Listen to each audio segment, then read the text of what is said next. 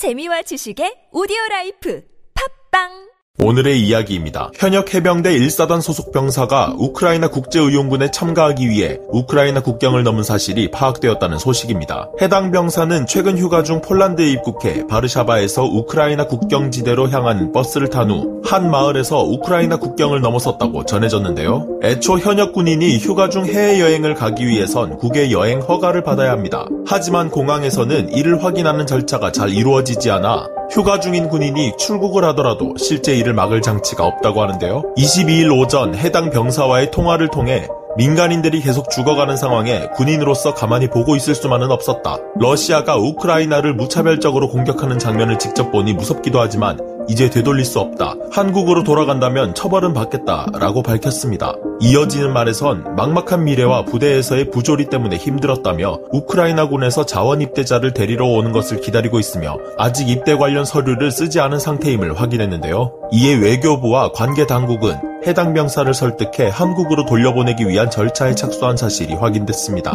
안전 문제와 함께 군인의 신분인 만큼 우크라이나군 입대와 전투 참가 시 발생할 국제적인 문제도 있기 때문입니다. 해병대 사령부는 해당 병사의 아버지와 지인 등을 통해 연락을 시도하고 있으며 자진해서 귀국을 할 수 있도록 협조하고 있다고 전해졌는데요. 요즘 의용군이라는 단어를 많이 볼 수 있게 되었습니다. 지난 7일엔 이근 대위가 자신을 최초의 대한민국 의용군으로 지칭 하며 우크라이나로 출국한 사실이 밝혀졌는데요. 유튜브 콘텐츠인 가짜 사나이로 이름을 알린 해군 특수전전단 출신 이근 대위와 팀원 두 명이 함께 출국한 것이 알려지면서 의용군에 대한 관심이 높아졌는데요. 실제 이근 대위의 출국 이후 주한 우크라이나 대사관을 통해 국제의용군에 지원한 사람은 100여 명이 넘는다고 알려졌습니다. 하지만 지난달 13일부터 우크라이나 전 지역에 여행 금지를 발령하면서 이근 대위와 그의 팀원의 출국에 반대를 거듭했으며 여행 금지 국가에 들어가는 것은 1년 징역 또는 1천만 원의 벌금으로 처벌받을 수 있음을 사전 통지했지만 결국 이들은 비공식적인 절차로 우크라이나로 출국하여 의용군으로서 참전하는 모습을 알렸습니다. 전투를 치르기 위한 모습 등을 SNS에 업로드 업로드하면서 근황을 전했으나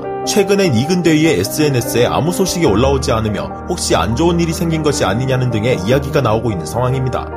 한편 이근대위와 함께 출국했던 팀원 두 명이 다시 16일에 한국으로 입국하면서 참전을 위해 무단 출국 후 귀국한 이들에 대해 국가수사본부장은 절차에 따른 수사를 진행할 것을 언급했습니다. 오늘의 이야기 국제의용군에 참여했다 빠져나온 한 사람이 전한 우크라이나의 상황은 지금 벌어지고 있는 일들이 실제 상황이라는 것을 다시 한번 깨닫게 해주었습니다. 그곳은 무기도 탄약도 전쟁을 치를 준비가 전혀 되지 않은 상황이었으며 남아있는 것은 자살행위였다라며 탈출의 상황을 전한 의용군 참전자.